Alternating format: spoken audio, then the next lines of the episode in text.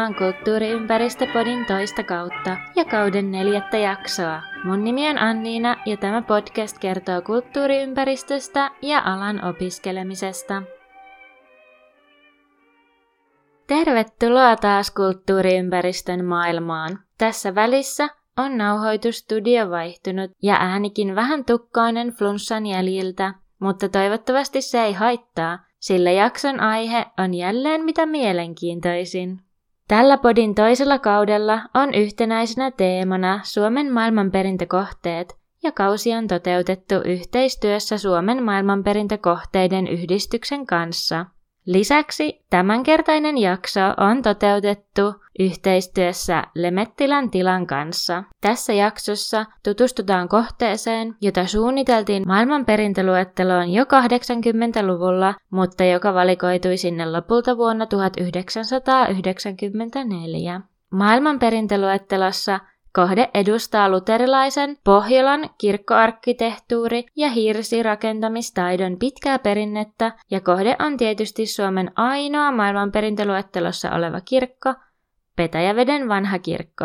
Jakson lähteinä olen käyttänyt Suomen maailmanperintökohteiden yhdistyksen ja Petäjäveden vanhan kirkon sivuja ja museoviraston julkaisemaa kirjaa Suomen maailmanperintökohteet. Lisäksi jakson lähteinä ovat toimineet myös Suomen evankelis-luterilaisen kirkon sivut ja museoviraston sivut sekä kulttuuriympäristön tutkimuksen maisteriohjelman luentomateriaalit.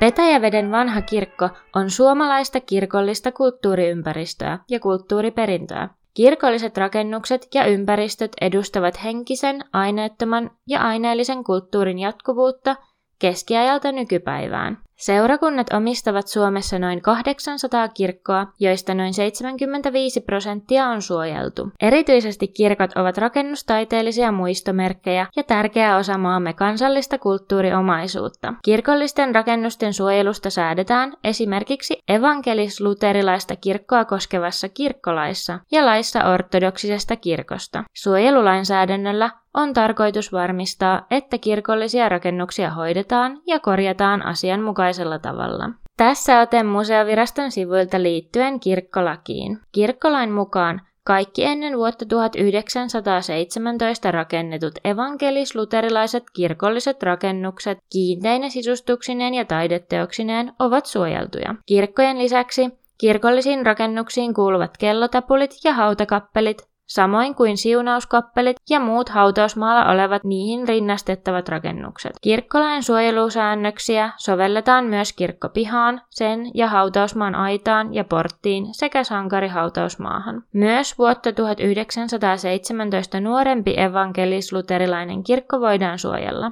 Suojelusta kirkkolailla päättää kirkkohallitus. Evankelis-luterilaisen kirkollisen rakennuksen olennaista muuttamista, purkamista, käyttämättä jättämistä tai käyttötarkoituksen muuttamista koskeva seurakunnan päätös on altistettava kirkkohallituksen vahvistettavaksi. Kun kyse on suojellusta tai vähintään 50 vuotta sitten käyttöön otetusta kirkollisesta rakennuksesta, on seurakunnan pyydettävä asiasta jo suunnitteluvaiheessa – Museoviraston lausunto. Kirkkorakennuksia, kirkkopihoja ja hautausmaita voidaan suojella myös maankäyttö- ja rakennuslain mukaisissa kaavoissa, suojelumerkinnöillä ja määräyksillä. Suurin osa kirkkojen ympäristöistä on valtakunnallisesti arvokkaita, eli RKY-merkittyjä. RKY-kaavassa tarkoittaa siis valtakunnallisesti merkittävää rakennettua kulttuuriympäristöä. Kirkoissa ja niiden ympäristöissä voi olla myös muinaismuistolain rauhoittamia kohteita, esimerkiksi kirkkomaahan liittyvien rakennusten ja rakenteiden, kuten vanhojen kiviaitojen, porttihuoneiden, tapulien, luuhuoneiden ja hautakappelien jäännöksiä, esihistoriallisten kohteiden ja historiallisen ajan hautausten ja kirkollisen toiminnan jäännöksien lisäksi. Kirkon aineellinen kulttuuriperintö on kirkon aineettoman perinnön välittäjä ja ilmentäjä. Kirkkorakennuksilla on erityistä arvoa myös paikkakuntalaisille ja seurakunnan jäsenille, kuten esimerkiksi ensimmäisen kauden Kuomat kentällä jaksossakin saimme selville. Jakson rakennushistoriaselvityksen ja inventoinnin kohde Mutasen kappeli Korpilahdella oli merkityksellinen paikallisille ja he kokivat sen omakseen. Seurakunta tekee kulttuuriperintötyötä osana seurakunnan tavallista työtä. Kirkollisen kulttuuriperinnön kerrotaan evankelis-luterilaisen kirkon sivuilla vahvistavan paikallista identiteettiä, korostavan seurakunnan merkitystä yhteisössään ja liittävän seurakuntalaiset sukupolvien ketjuun. Kirkolliseksi kulttuuriperintötyöksi voidaan luetella kirkollisten arvorakennusten ylläpito ja hoito, korjaus, konservointi ja restaurointitoiminta, seurakunnan taiteen, esineistön ja muun irtoimiston tarkoituksenmukainen ja hyvä käyttö ja hoito, hautausmaiden kulttuuriarvojen säilyttäminen – ja kulttuuriperinnön hoidosta aiheutuvien kustannusten seuranta. Suomen evankelis-luterilaisella kirkolla on oma kulttuuriperintöstrategia vuoteen 2024. Kirkollinen kulttuuriperintö kuuluu kaikille. Tämä strategia ja siihen liittyvä toimintaohjelma hyväksyttiin kirkkohallituksen täysistunnossa 2017. Strategia luo toimintaedellytykset kirkon kulttuuriperintötyölle ja ohjaa aineiston ja tiedon kokoamiseen – ja yhteyksien osoittamiseen. Strategian tavoitteena on myös tuoda kirkko osaksi yhteistä kulttuuriperintöä. Petäjävesi oli 1700-luvun alussa pieni erämaiden ympäröimä kylä, joka kuului Jämsään. Lähin kirkkokin löytyi tuolloin 50 kilometrin päästä Jämsästä, joten rukoushuone kunnalle päätettiin rakentaa ensin oma pieni kappeli ja 1760-luvulla ryhdyttiin suunnittelemaan kirkon rakentamista. Kirkon rakentamiseen tarvittiin lupa Tukholman yliintendentin virastosta, jonne kirkon suunnitelmat lähetettiin kirkon rakentajaksi valitun Jaakko Clementin poika Leppäsen johdolla. Rakennustyöt aloitettiin kuitenkin ilman lupaa intendentin virastosta ja kesällä 1763 Rakentajat latoivat kirkon perustukset, salvoivat seinät ja paanuttivat kirkon jyrkän aumakaton. Kirkko kohosi harjakorkeuteensa vain 35 päivässä, muun muassa Leppäsen ammattitaidon johdosta. Kokonaisuudessaan kirkkoa rakennettiin vuosina 1763-1765. Se vihittiin käyttöön vuonna 1778 ja palveli kappeliseurakunnan kirkkona. Kirkossa yhdistyivät eurooppalaiset rakennustyylit talonpoikaiseen rakennusperinteeseen. Vuonna 1821 kirkon ikkunoita suurennettiin ja sakaristo siirrettiin pohjoisesta ristisakarasta itäisen sakaran jatkoksi. Samaisena vuonna Jaakko Klementin pojan lapsen lapsi Erkki Leppänen rakensi kirkon yhteyteen kellotornin, joka yhdistettiin kirkon länsipäätyyn lyhyellä käytävällä. Kirkko pääsi vuosien saatossa huonoon kuntoon, ja vaikka sen kunnostuksesta keskusteltiin pitäjäkokouksissa, esimerkiksi vuosina 1843 ja 1858, korjaukset jäivät vain ajoittaisiksi paikkailuiksi. Vuonna 1867 Petäjäveden vanhasta kirkosta tuli itsenäisen seurakunnan kirkko, mutta jo vuonna 1879 Petäjävedelle valmistui uusi kirkko ja vanha jäi lähes kokonaan pois käytöstä, tapulia ja hautausmaata lukuun ottamatta. Vuodesta 1921 alkaen Vainajat alettiin hautaamaan uudelle Olkkolan hautausmaalle ja vuodesta 1934 vanhan kirkon hautausmaalta sai käyttää enää sukuhautoja. Petäjäveden vanhalle kirkolle ajateltiin uutta käyttöä 1800-luvun lopulla, siis rakennusmateriaaleina. Kuntakokouksessa vuonna 1892 Petäjävedellä haluttiin kohottaa kansansivistystä ja seurakunnalta tiedusteltiin, voisiko vanhan kirkon hirsistä rakentaa kansanopiston. Tämä ei onneksi käynyt päinsä, sillä silloin kirkkolain mukaan seurakunnan omaisuutta pystyi käyttämään vain kirkollisiin tarpeisiin. Kuitenkin myös esimerkiksi vuonna 1910 keskusteltiin vanhan kirkon hirsien hyödyntämisestä kunnantuvan tai käräjätalon rakennusmateriaaleiksi. 1920-luvun lopulla Arkkitehti Elsi Bori sai seurakunnalta tehtäväksi laatia kirkon korjaussuunnitelman. Borin kunnostussuunnitelmasta toteutettiin lopulta vain penkkien portaiden ja ikkunoiden uusiminen. Esimerkiksi kirkon lahonnut paanukatto jäi tuolloin kunnostamatta. Kirkko jäi oman onnensa nojaan, kunnes toisen maailmansodan jälkeen siitä kiinnostui taidehistorioitsija Lars Karl Johan Pettersson. Hän oli saanut muinaistieteelliseltä toimikunnalta tehtävän tutkia kirkon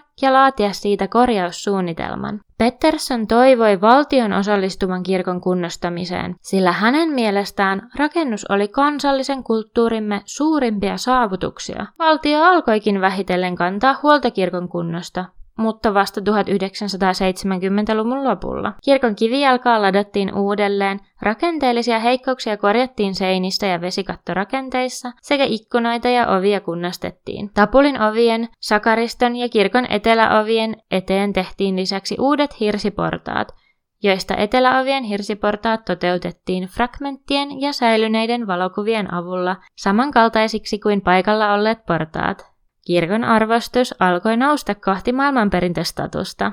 Petäjäveden vanha kirkko edustaa pohjoismaista puukirkkoarkkitehtuuria ja hirsirakentamistaidon pitkää perinnettä. Kirkko on esimerkki siitä, kuinka paikalliset sovelsivat läntisen kulttuurin ja luterilaisen kirkon äärialueilla keski-eurooppalaista arkkitehtuuria ikivanhalla hirsisalvostekniikalla. Mutta nyt Lähdetään tutustumaan kirkkoon.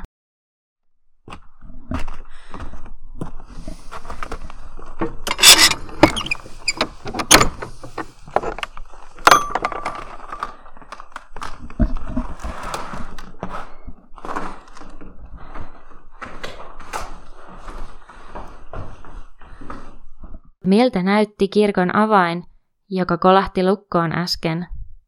Käykääpä katsomassa se Podin Instagram- tai Facebook-sivulta.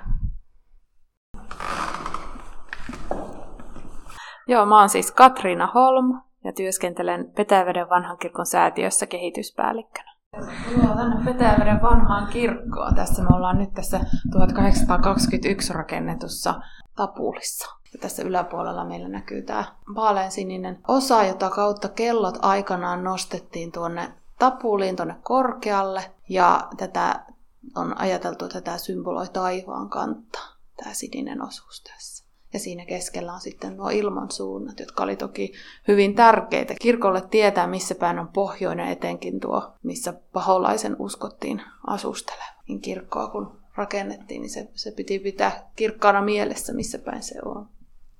Tänhän on rakentanut tämän mestarirakentaja Jaakko Klemetin poika Leppäsen pojan poika silloin 1821, eli tämä on tämä niin kutsuttu uudempi osuus tästä, kohta mennään tuonne vanhempaan osuuteen, joka on se kirkko, johon se alun perin päättyi silloin, kun tämä kirkko rakennettiin 1763-65.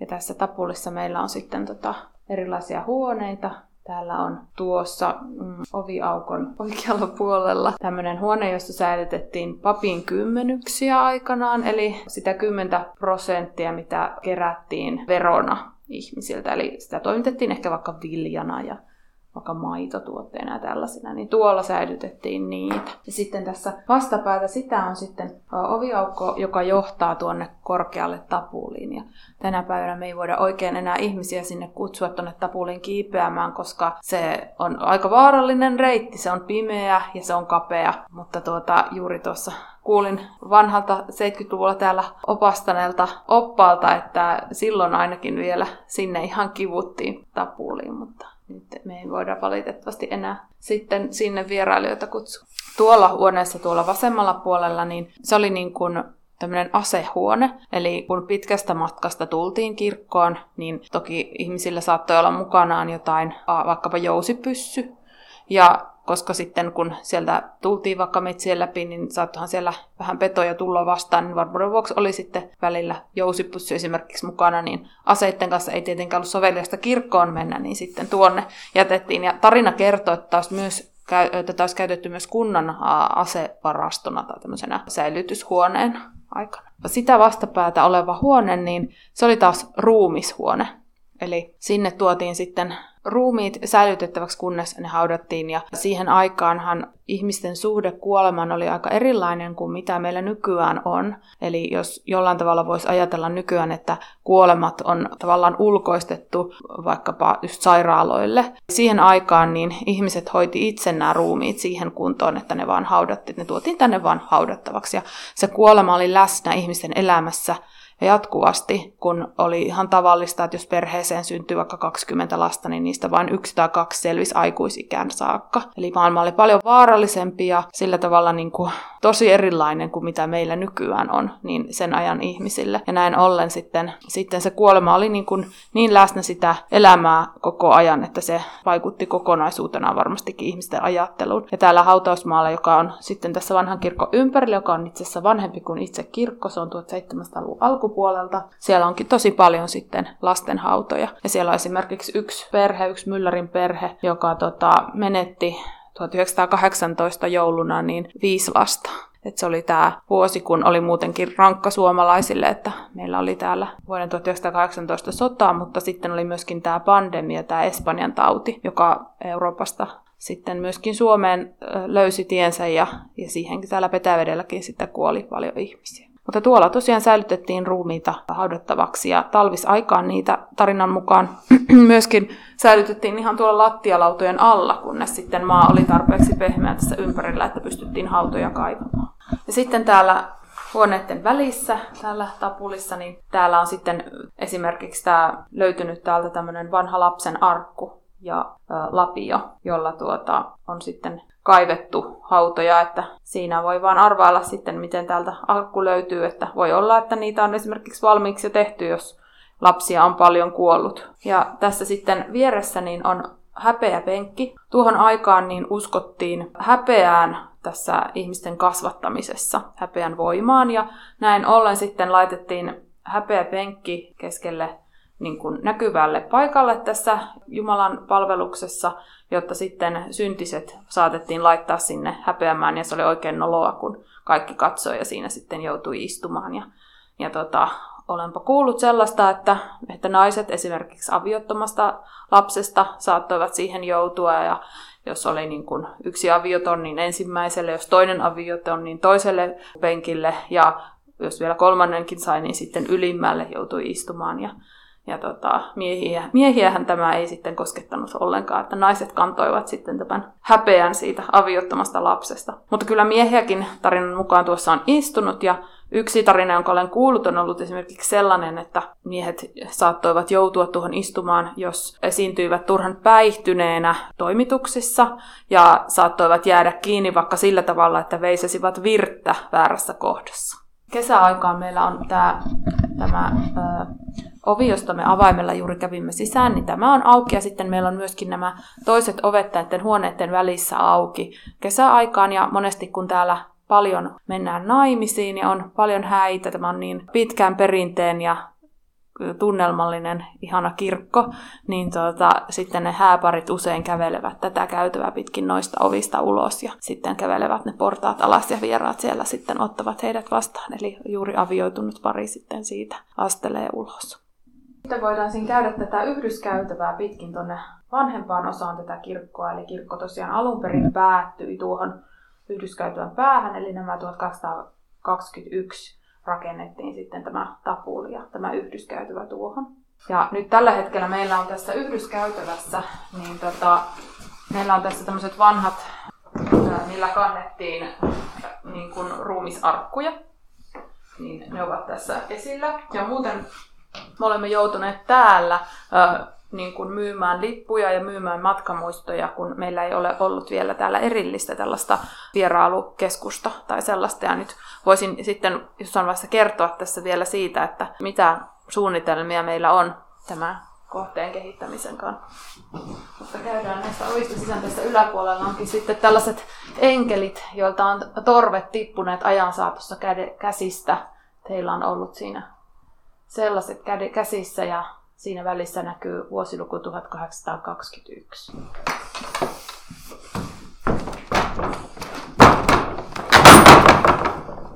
Täällä näkyy pöyteen. Kastelimme sisään ja kuten huomaa, niin täällä on aivan ihana akustiikka.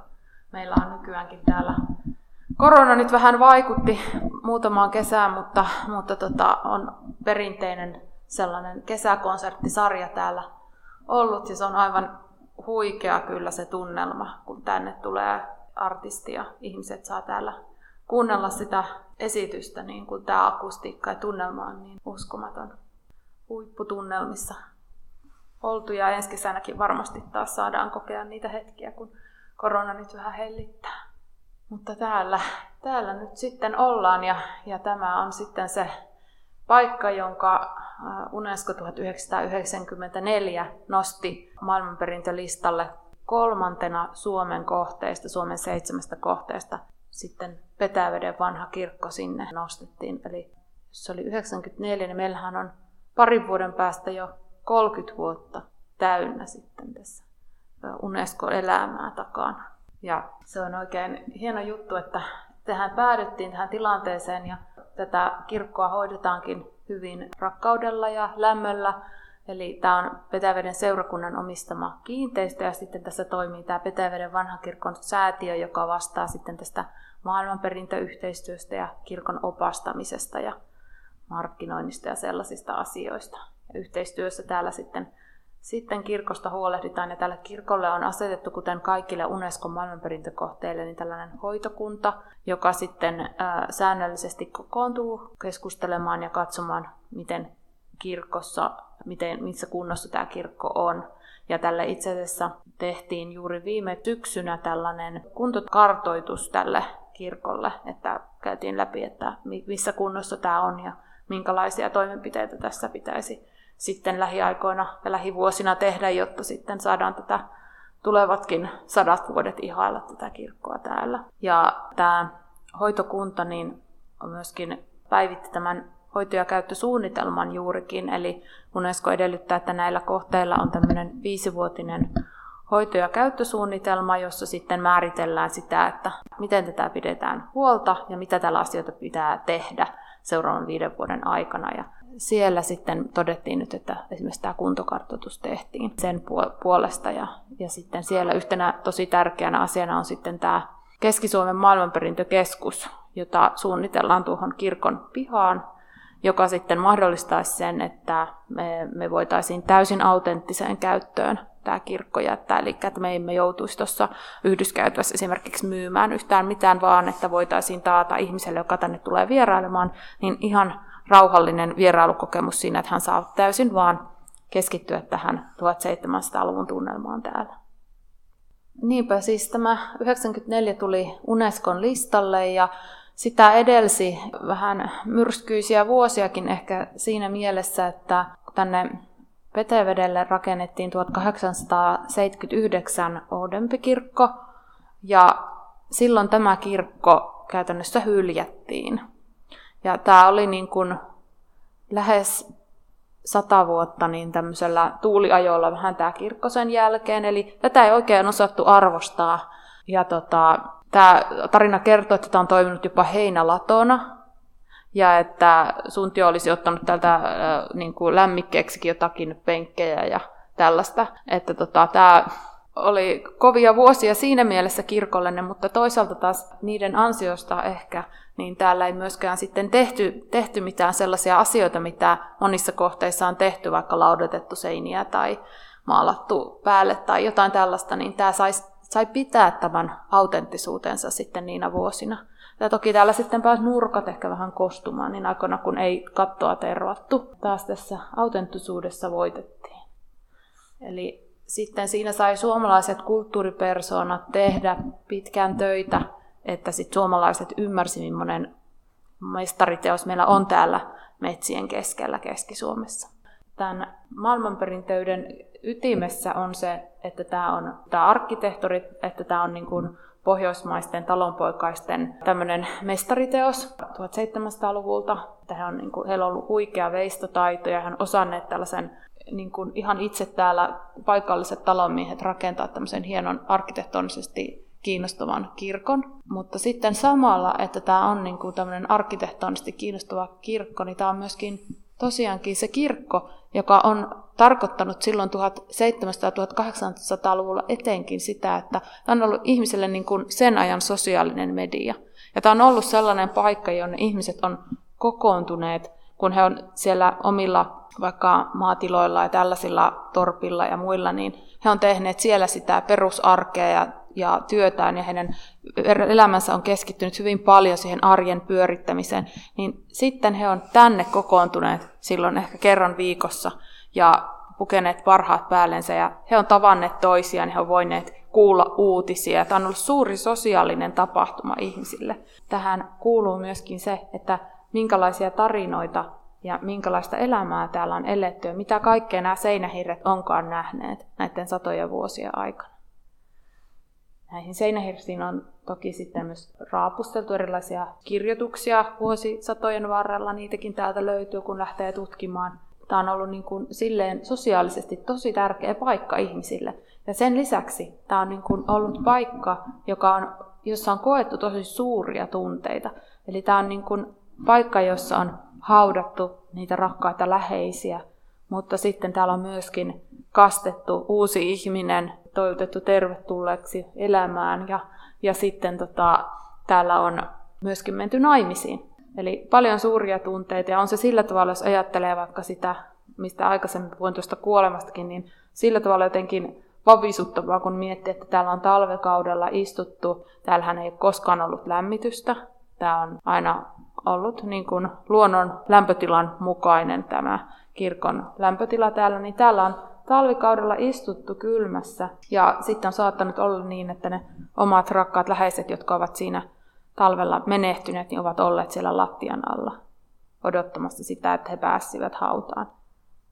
Niin sillä tavalla niin kuin se maailma, missä sen aikaiset ihmiset on eläneet, niin jotenkin siihen, jos istahtaa itse tänne penkkiin ja rupeaa kuvittelemaan sellaisia asioita, niin ymmärtää sen, kuinka erilainen se todellisuus on ollut. No, nämä kirkon menothan saattoi kestää neljäkin tuntia tuolla saarnastuolissa. Pappi saarnasi ja siellä kerrottiin, täällä kerrottiin myöskin niin kuin uutisia ihmisille siinä Jumalan palveluksen aikana. Ja sitten meillä on täällä säilynyt tämä Lukkarin tuoli, joka on yksi niistä vähistä Suomessa säilyneistä Lukkarin tuolista kirkoissa. Ja se oli se paikka, josta vaikka sitten johdettiin seurakunnan laulua. Ja yksi tarina, minkä olen kuullut, niin on sellainen, että kun tänne valittiin uutta lukkaria, niin lukkarikandidaatit kipusivat tuonne korkealle tapuliin ja valitsijamiehet sitten levittäytyvät hän ympärille pelloille ja se lukkari, jonka ääni kantoi kauimmaksi, niin sitten valittiin. Täällä ei ole koskaan ollut urkuja.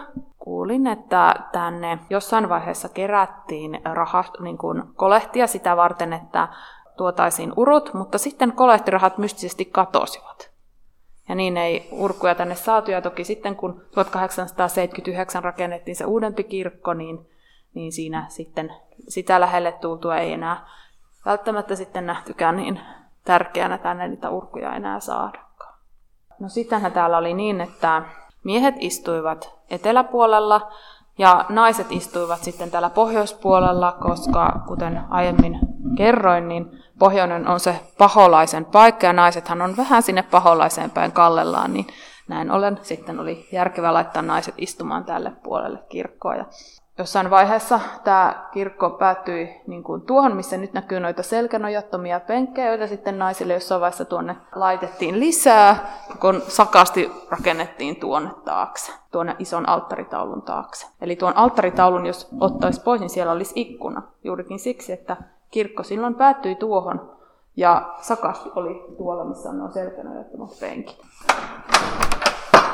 Tuolta itse asiassa näkyy vanhaa ikkuna. Ne on ehkäpä jo ne ainoat ikkunat alkuperäistä. Niitä kuitenkin sitten ikkunoita jouduttiin jonkin verran sitten uusimaan niiden hylkäyksen vuosien jälkeen, kun niitä meni vähän rikki. Tuolla on hyvin säilynyt niin. välissä. Kyllä. Tallessa.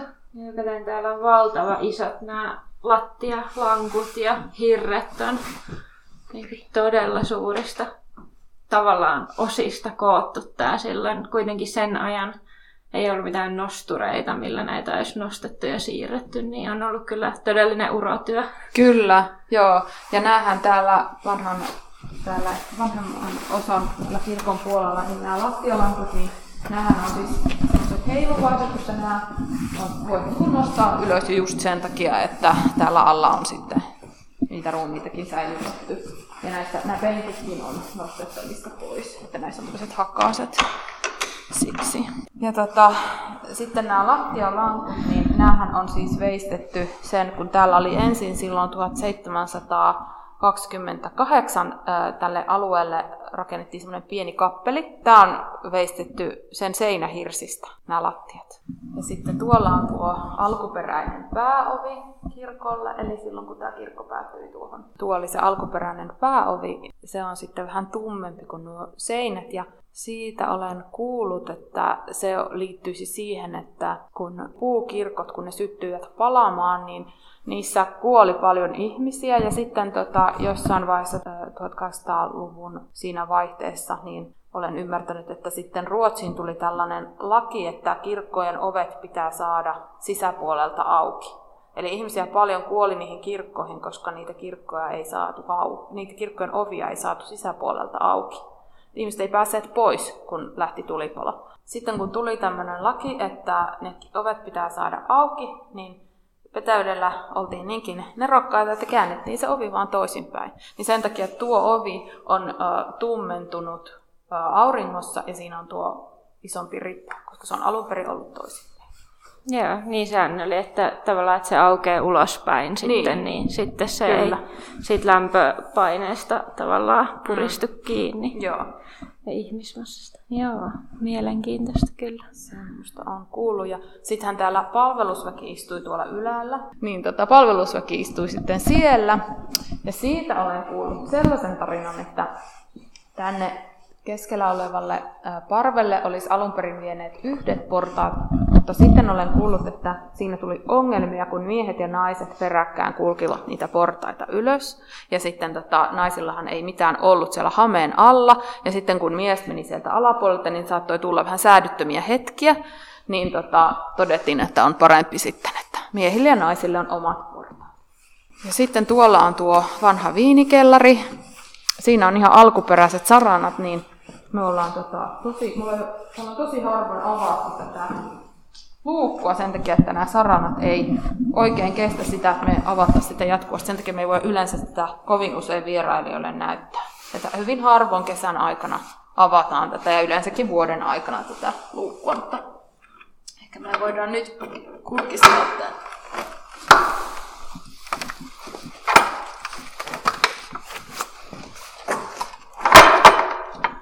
Sinne menee portaat Sinne alas. menee portaat, että jos haluatte, voitte käydä siellä tutkimassa. Siellä on siis tämä vanha viinikellari, jossa säilytettiin ehtoolliset viinejä, mutta äh, myöskin ruumiita talvisin aikaan. Kyllähän siellä nyt täytyy käydä. Että sitten niin kuin semmoinen juttu, että kun tästä portaalta mä avasin tuolla vasemmalla, voi nähdä luun pätkän jossakin. Ja siitä on niin kuin mietitty, että onko niin, että kun tässä on ollut se hautausmaa ympärillä, vaikka oltu sitten kuitenkin vähän sen hautausmaan päällä, kun tätä kirkkoa on rakennettu.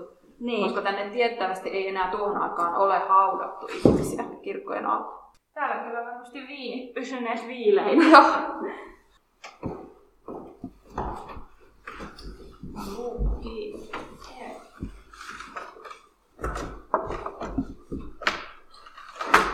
Tässä on tämä saarnastuoli, kun täällä katossa on nämä, kun tätä oli rakentamassa ne 12 kirvesmiestä ja tämä Jaakko Klemetin poika Leppänen, tämmöinen keskisuomalainen kirkkorakentajamestari, niin ne 12 kirve, kirvesmiestä jätti tuonne kattoon omat nimikirjaimensa, mutta sitten Jaakko Klementin poika Leppäsen kirjaimia sieltä ei löydy, ja on katsottu, että tämä saarnastuoli olisi niin kuin hänen tämmöinen puumerkkinsä.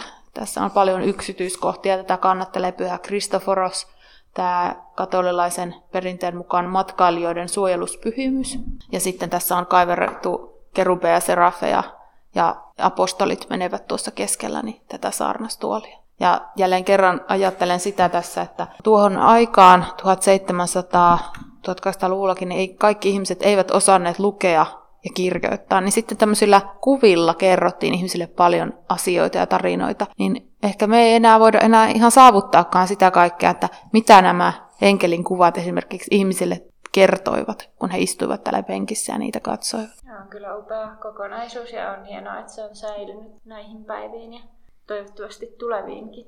Kyllä, ja tässä keskellä näkyy toi kynttelikkö. Sekin on alkuperäinen ja olen kuullut sellaisen tarinan, että silloin niinä vuosina, kun tätä kirkkoa ei sitten vielä osattu hirveästi arvostaa ja muuta, niin olisi joku lapsi siinä roikkunutkin ihan tuossa kynttelikössä. Mutta hyvin huomaa ehkä sen, että vaikka tämä on aina ollut luterilainen kirkko, niin kuitenkin sitten tämä Jaakko Klementin poika Leppänen uskoi tämmöiseen vuoropuheluun uskontojen välillä, kun täällä on kerran esimerkiksi juurikin tämä Pyhä Kristoforos, katolilainen pyhimys, kannattelemassa tätä sarnastuolia. Ja sitten hassuna yksityiskohtana täällä on ortodoksinen ehtoolliskello tuolla alttaritaulun oikealla puolella. Tuota, siitä on arveltu, että se olisi ehkä jossain vaiheessa Venäjältä tänne sitten tuotu, koska tosiaan luterilainen kirkko kuitenkin kyseessä.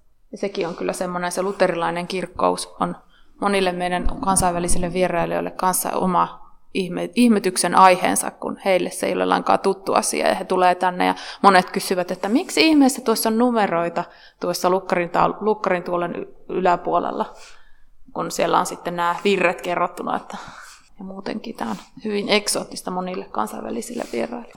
Jos mä kerron silleen tavallaan tästä opastamisen ja kirkosta kertomisen historiasta sen verran, että täällä on tavallaan ollut 2018 alkaen vasta niin kuin mahdollisuuksia kehittää tätä toimintaa ja kehittää sitä, että me voitaisiin enemmän enemmän kertoa ihmisille näitä tarinoita tästä kirkosta, jota täällä kuuluu. On niin kuin paljon, todella paljon tästä hautausmaasta ja maailmanperintöalueesta, että sitä ennen niin kuin, täällä on ollut aika resurssit tiukilla, toki edelleenkin, mutta nyt on niin kuin kehittämiseen sitten eri tavalla kuitenkin mahdollisuuksia kuin aikaisemmin. Että täällä on niin kuin ollut sellainen perusopastus, jota me ollaan kerrottu tästä kirkosta, ja hirveän paljon ei muuta. Ja sitten se on ollut oppaiden henkilökohtaiseen osaamiseen tai johonkin omaan perehtyneisyyteen liittyvää sitten se, jos kun vierailijat on saaneet sitten kuulla enemmän tarinoita.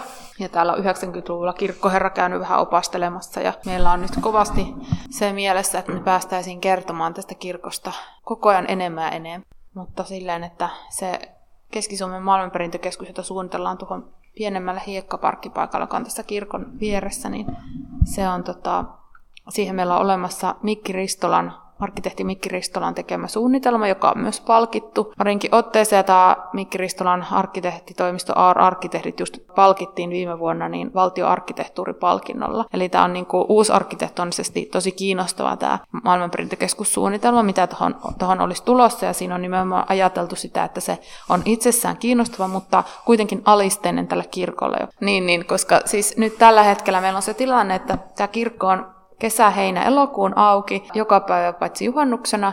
Ja tota, talvikaudella tämä on suljettu ja me pystytään opastamaan täällä vieraita ainoastaan tosi hyvissä ja etukäteisvarauksella. Meillä ei ole niin kuin säännöllistä opasresurssia. Ja kun täällä on aina kylmä talvella, eli täällä on ne 1700-luvun mm, lämpöolosuhteet, eli ei lämmitystä, niin tota, silloin niin kun se myös rajaa sitä aikaa, miten kauan täällä pystyy ihminen olemaan kerralla ehkä nykyään. Että tota, sitten kun me saadaan se Keski-Suomen maailmanperintökeskus tuonne, niin sitten meidän on mahdollisuutta pitää tämä ympärivuotisesti auki, kun meillä on semmoinen lämmin tila, jossa me voidaan niin kuin sitten rauhassa kertoa tästä kirkosta tarkemmin ja siellä, sinne on tulossa näyttely. Semmoinen suuri projekti tässä on ollut nyt vuosia käynnissä ja edelleen jatketaan, että saataisiin siihen varat kerättyä siihen, että tällä hetkellä me kerätään siihen lahjoituksia siihen. Meidän täytyy saada siihen semmoinen 150 000 kasaan rahaa, että me saadaan se rakennettua. Me ely ollaan haettu siihen 75 prosenttinen tuki, mutta sitten 25 prosenttia pitää olla yksityistä rahaa sitten siihen päälle, niin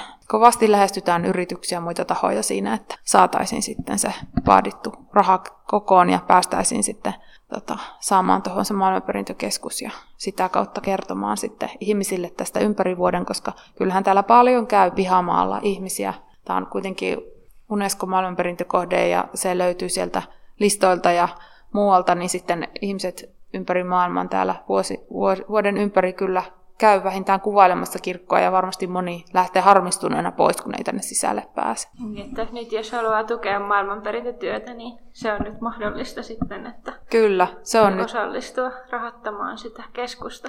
Kyllä, se on nyt mahdollista, että, että tota, petajaveden vanhakirkko.fi, niin sieltä löytyy tämmöinen lahjoita-sivu ja sieltä, sieltä voi tutustua tähän asiaan lisää. Jos haluaa sisälle Petäjäveden vanhaan kirkkoon, pitää vierailu vielä tosiaan vuonna 2022 sijoittaa kesäkaudelle. Toki kirkon saa auki etukäteen tilaamalla myös talvikaudella. Petäjävedelle pääsee kätevästi omalla autolla ja parkkitilaakin löytyy. Tämä maailmanperintökohde on saavutettavissa myös julkisin kulkuneuvoin ja esimerkiksi Petäjäveden rautatieasemalta on noin 20 minuutin kävelymatka vanhalle kirkolle. Jos vierailu kuitenkin osuu ajankohtaan, kun kirkko on kiinni, ei hätää.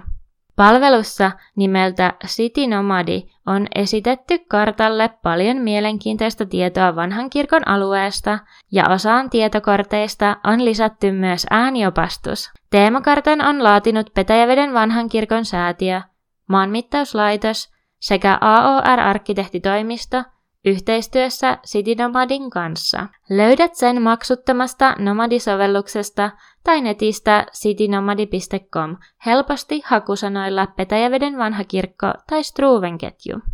Citynomadista löytyy myös kiinteästi Petäjäveden vanhan kirkon historiaan liittyvä Lemettilän tila. Petäjäveden vanhan kirkon naapurissa sijaitsevalla Lemettilän maatilalla on ollut asutusta jo 1600-luvulta ja tila on osa maailmanperintöaluetta. Paikalla on erityinen rooli koko Petäjäveden historiassa, nimittäin kunta on perustettu tilalla vuonna 1868. Alkujaan tila oli tavallaan Petäjäveden keskusta. Paikalla toimi muun muassa kestikievari 1800-luvun lopusta vuoteen 1924. Vanha kirkko on rakennettu Lemettilan tilan entisille maille. Vaihtokaupassa Lemettilä sai seurakunnalta viljelysmaata Olkkolan alueelta. Lemettilän tila on luokiteltu valtakunnallisesti ja maakunnallisesti arvokkaaksi rakennusympäristöksi. Maatilan rakennukset muodostavat suljetun pihapiirin, jossa on käytetty perinteistä rakennustapaa. Petäjäveden vanhan kirkon vierailun yhteydessä pääsin vierailulle ja yöpymään Lemettilän tilalla, ja tilan emännällä Hanna Hautamäellä on myös toinenkin yhteys maailman perintöön. Joo, mun nimeni on Hanna Hautamäki, omaa sukua Lemettilä, eli olen tästä Lemettilän tilalta syntyisin. Välillä toki asunut myöskin kerrostalossa välillä Jyväskylässä, mutta sitten nyt taas takaisin tässä tontilla 20 vuotta olleena. Joo, sä oot tosiaan täällä ollut jo silloin, kun on toi UNESCO-yhteistyö alkanut, niin mitä sä muistat niiltä ajoilta, kun Petäjäveden vanhasta kirkosta tuli sitten Unescon maailmanperintökohde? No, asuin itse silloin Jyväskylässä, mutta erityisesti siltä vuodelta on jäänyt mieleen omat häät ja oma vihkiminen Petäjäveden vanhassa kirkossa heinäkuussa 1994. Tiedän, että se on ollut hyvin pitkä tie ennen kuin tämä UNESCO-status on tullut, että siinähän kesti pitkään yli 10 vuotta. Ja silloinen kirkkoherra Seppo Ojala oli suuressa roolissa siinä, että hän, hän uskoi tähän, että Petäjäveden vanhalla kirkolla voi olla mahdollisuudet päästä tähän UNESCO-statukseen ja tota, saada tämä nimi suojeltujen kohteiden listalle. Ja, ja sen vuoksi mekin nyt olemme tänään tässä. Ja myöskin sitten 2001 vuonna on perustettu Petäjäveden vanhan kirkon säätiö, joka hoitaa vanhan kirkon opastustoimintaa tänä päivänä ja, ja myöskin hoitaa erilaisia kehittämishankkeita, jotka liittyy maailmanperintöön ja nimenomaan tähän Petäjäveden vanhaan kirkkoon. Mutta sitten me toimimme myöskin yhteistyössä muiden Suomen maailmanperintökohteiden kanssa ja meillä on yhteinen Suomen maailmanperintökohteiden yhdistys, täällä Suomessa kaikkien seitsemän kohteen kanssa. Muistan, kun Vaasassa oltiin silloin jokunen vuosi taaksepäin ja tämä yhdistys perustettiin, että olin siellä paikalla ja yhtenä perustajajäsenistä ja silloin oli kaikki niin kuin vielä auki, että mitähän, mitähän tästä tulee ja mitä, mitä yhteistä tehdään ja sitten ehkä semmoinen yksi konkreettisimpia, mikä mediassa on myöskin mennyt läpi, niin on tämä, että me ollaan tehty yhteinen kävijätutkimus, jossa on yhdenmukaiset vertailtavat kysymykset ja nyt se toteutetaan uudelleen. Nyt meilläkin on Petäjäveden vanhalla kirkolla tulevana kesänä jälleen tämä kyselytutkimus sitten tulossa. Ja nyt me ollaan tosiaan täällä Lemettilän tilan kivinavetassa, niin tällä tilalla onkin yhteistä historiaa kirkon kanssa. No juu, meillä, meidän tila on aikanaan omistanut sitä maa missä kirkkokin on ollut ja ollaan saatu sitten kauan, kauan sitten vaihtomaata muualta Petäjävedeltä, että ollaan voitu peltoja viljellä hiukan sitten kauempana ja sitten siihen, siihen on aikanaan sitten kirkko rakentunut ja se on yksi semmoinen tärkeä asia. No sitten toinen, että ennen vanhaan sunnuntai oli hyvä kauppapäivä, koska ihmiset tulivat kirkkoon ja tuossa meidän toisessa rakennuksessa, asuinrakennuksessa oli kauppa ja ihmiset tulivat sitten asioimaan sinne kirkonmenojen yhteydessä. Ja kätevästi samalla reitillä sitten. Kyllä. No sitten tämmöistä kesäkahvilaa me ollaan pidetty, mm, hetkinen, vuodesta 2004 tuossa vanhassa ruoka-aitassa ja, ja silläkin on semmoinen ihan oma tunnelmansa, myöskin hirsiseinät ja sitten ehkä semmoinen aitan tuoksu. Ja yleensä meillä on aina sitten kesäkukkia myöskin siellä pöydillä ja, ja sitten aamulla leivottua tuoretta piirakkaa tai pullaa ja, ja sitten viime aikoina meillä on myöskin ollut keittolounasta siellä tarjolla. Joo, se kuulostaa aika hyvältä. Mm. Ja tämä pihapiiri on todella mun mielestä jotenkin idyllinen ja sellainen, jos on katsonut sitä Talot huokuvat historiaa-sarjaa, kun täälläkin niin kuin, talot huokuvat historiaa. Että... No joo, silloin nuoruudessa ehkä se ei se vanha talo ollut niin semmoinen itselle tärkeä asia, mutta sitten kun vähän aikaa asui muualla ja tuli tänne takaisin, niin alkoi kyllä arvostamaan vanhoja rakennuksia ja miettii, mitä kaikkea siellä on tapahtunut vuosisatojen saatossa ja kuinka paljon väkeä asunut, että ennen, ennen työväki asui myöskin tilalla ja niin meilläkin. Ja sitten on ollut aikoja, että täällä on asunut perheitä.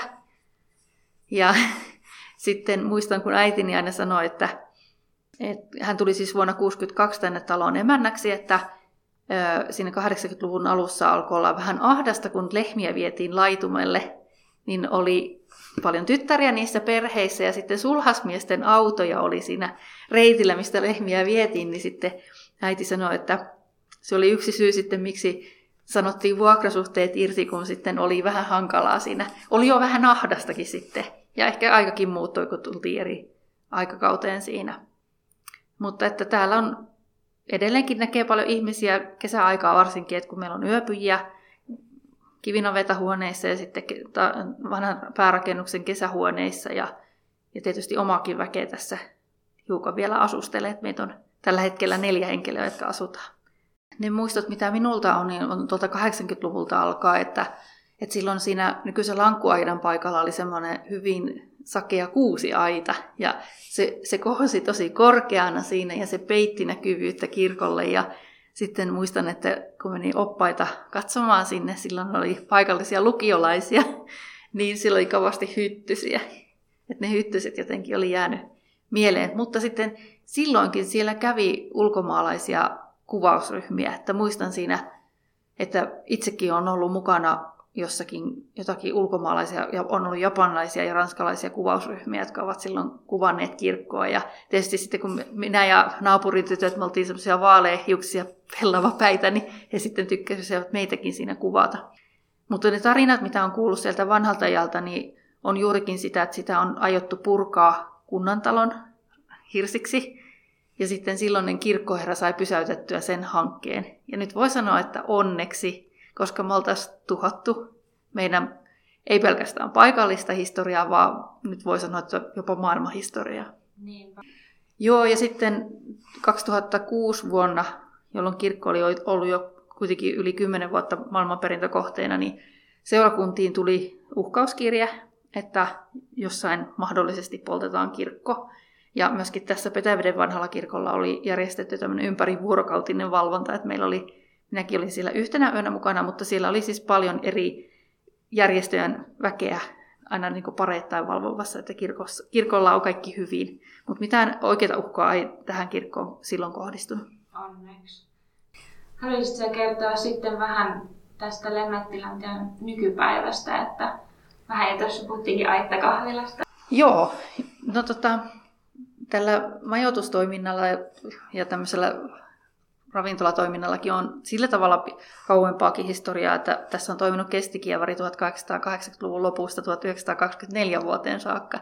Et siinä vaan oli sitten aika melkein sadan vuoden tauko, niin kuin on sitten uudelleen käynnistynyt, eli on aloitettu ihan pienestä, että meillä on yhtä kesämökkiä alettu vuokraamaan, sitten lisääntynyt, lisääntynyt toisella mökillä ja kolmannella, ja sitten on tullut tämä kesäkahvila, ja sitten tähän kivinovetan toiseen puolikkaaseen on tehty juhlatilat, alakertaan ne talvilämpimät ja yläkertaan sitten semmoiset, mitä voi kesällä käyttää hääjuhlassa. Ja sitten on pari majoitushuonetta tässä. Eli tota, meillä järjestetään syntymäpäiviä, ristiäisiä, ää, muistotilaisuuksia, häitä, erilaisia kokouksia, järjestöjen kokouksia. Et meidän pääkohderyhmä on, on oikeastaan niin perheet ja suvut ja sitten toisaalta erilaiset järjestöt. Jonkun verran yrityksetkin käyttää, varsinkin majoitukseen, jos on täällä päin työmaakuvioita. Joo. Onko teillä paljon maailmanperintöturisteja?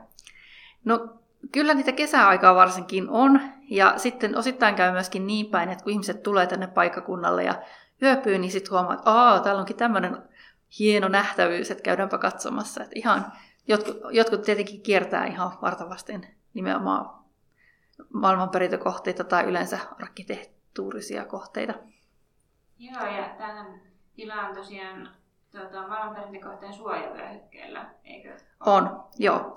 Eli silloin kun täällä tehdään isompia remontteja, varsinkin rakennusten ulkoasuihin, niin keskustellaan hyvin tiiviisti museoviraston kanssa. Ja viime vuonna meillä oli tuon korkeamman vanhemman asuinrakennuksen kattoremontti, eli siellä vaihdettiin huopa konesauma peltiin ja se oli sitten ihan käsityönä tehty, että sitä työmiehet tekivät kaksi kuukautta. Sitten meillä on myöskin ikkunaremontti samaiseen rakennukseen tehty pääosin viime vuonna ja osittain tämänkin vuoden puolella. Ja siellä myöskin konsultoitiin, että minkälaiset ikkunat sinne saa vaihtaa. Että nyt siellä on sitten semmoiset kuusiruutuiset niin, kuin ne niin sanotut perusikkunat, mutta siellä on myöskin vähän isompaa ikkuna ja sitten semmoisia huomattavasti pienempiä erikoisikkunoita, jossa on sitten näitä vinoneliöitä. Joo, onko sulla jotain, tai tuleeko sulla mieleen just jotain tarinoita liittyen tähän kirkkoon tai hautausmaahan, mitkä voisi kiinnostaa kuulijoita tai tähän Tilaani kirkkoon? Tai...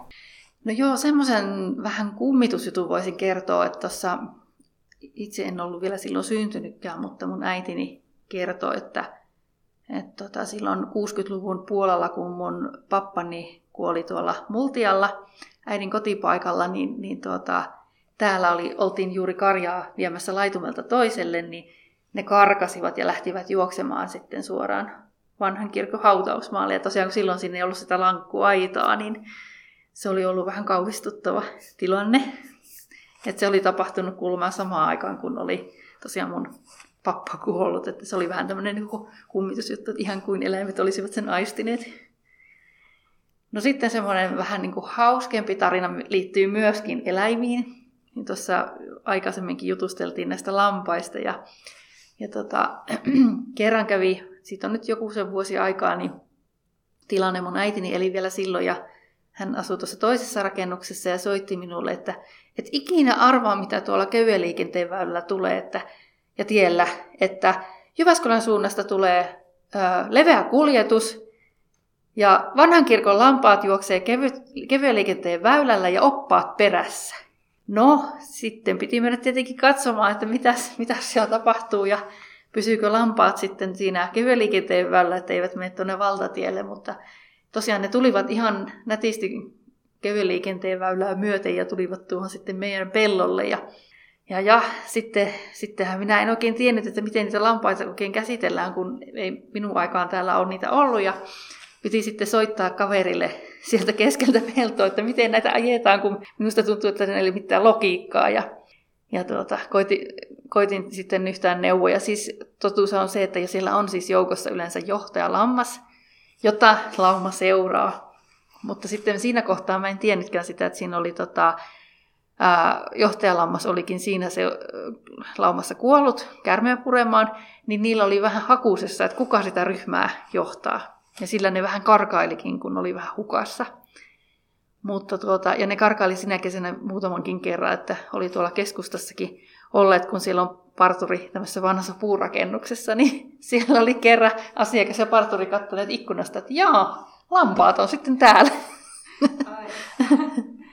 Ja onko nyttenkin kesällä tarkoitus olla lampaita siellä kirkon vieressä? No kyllä on, että lampaat on oikein mukavat tota, pihan hoitajat ja sitten ihmiset odottaa niitä jo Joo, kyllä, että ovat tottuneet, varsinkin paikalliset, että niitä voi käydä siellä katselemassa, että niitähän ei oikein pysty kunnolla niin silittämään, koska ne on vähän, voi olla arkojakin. Ja sitten siellä on semmoista aitaa, missä on, tai oikeastaan ympäri aitausten kulkee myöskin sähköaita, että ei voi ihan, ihan lähelle tulla, mutta sitten kuitenkin, että tässä ihan kylän tuntumassa ei muualla näe lampaita kuin siinä. Joo, se onkin hyvä lisä sitten. On. Ja tekevät siellä maisemanhoitotyötä. No on joo, koska sitten tosiaan jos ei siellä olisi näitä laiduntavia eläimiä, niin ne niityt pitäisi joka tapauksessa niittää ja sitten helposti niin kuin paju saattaisi siellä saada valtaa, mutta ne on niin kuin pysynyt, pysynyt niiden aitausten sisällä hyvin kurissa, että oikein, oikein hyviä maisemahoitajia ovat. Joo. No, tuleeko sinulle itselle vielä mieleen jotain, mitä haluaisit kertoa kuulijoille tai lähettää vaikka terveisiä? no lähetän terveisiä kaikille Suomen maailmanperintökohteille. Ollaan käyty tutuksi tässä viime, viime vuosien aikana ja kaikille kuulijoille tervetuloa Petäveden vanhaan kirkkoon joko ihan vierailemaan tai sitten johonkin juhliin tai konsertteihin osallistumaan. Joo, kiitos paljon. Kiitos vielä vierailusta Lemettilän tilalla. Tässä kaikki tällä kertaa katsauksesta kulttuuriympäristöön ja opiskeluun. Seuraavan jakson aiheesta kirjoitti Helsingin Sanomat 1970-luvulla mukaillusti näin. Kaiken järjen mukaan kohteen pitäisi olla tällä hetkellä maan tasalla. 70-luvulla teollisen perinteen suojelu ei ollut Suomessa vielä kovinkaan suuressa suosiossa, mutta tällä kohteella oli voimakkaita puolesta puhujia, ja loppu onkin sitten maailmanperintöä. Arvaatko jo aiheen? Voit heittää oman veikkauksesi esimerkiksi Podin Instagram-tilillä tai Facebookissa. Palautetta jaksosta ja kuulijatoiveita voit laittaa osoitteeseen kulttuuriympäristöpodi.gmail.com tai Instagramissa ja Facebookissa at kulttuuriympäristöpodi ja se ää ja ö, aana ja aana sanassa kulttuuriympäristöpodi. Kiitos kun kuuntelitte tämän jakson ja parin viikon päästä palaillaan jälleen uusilla aiheilla.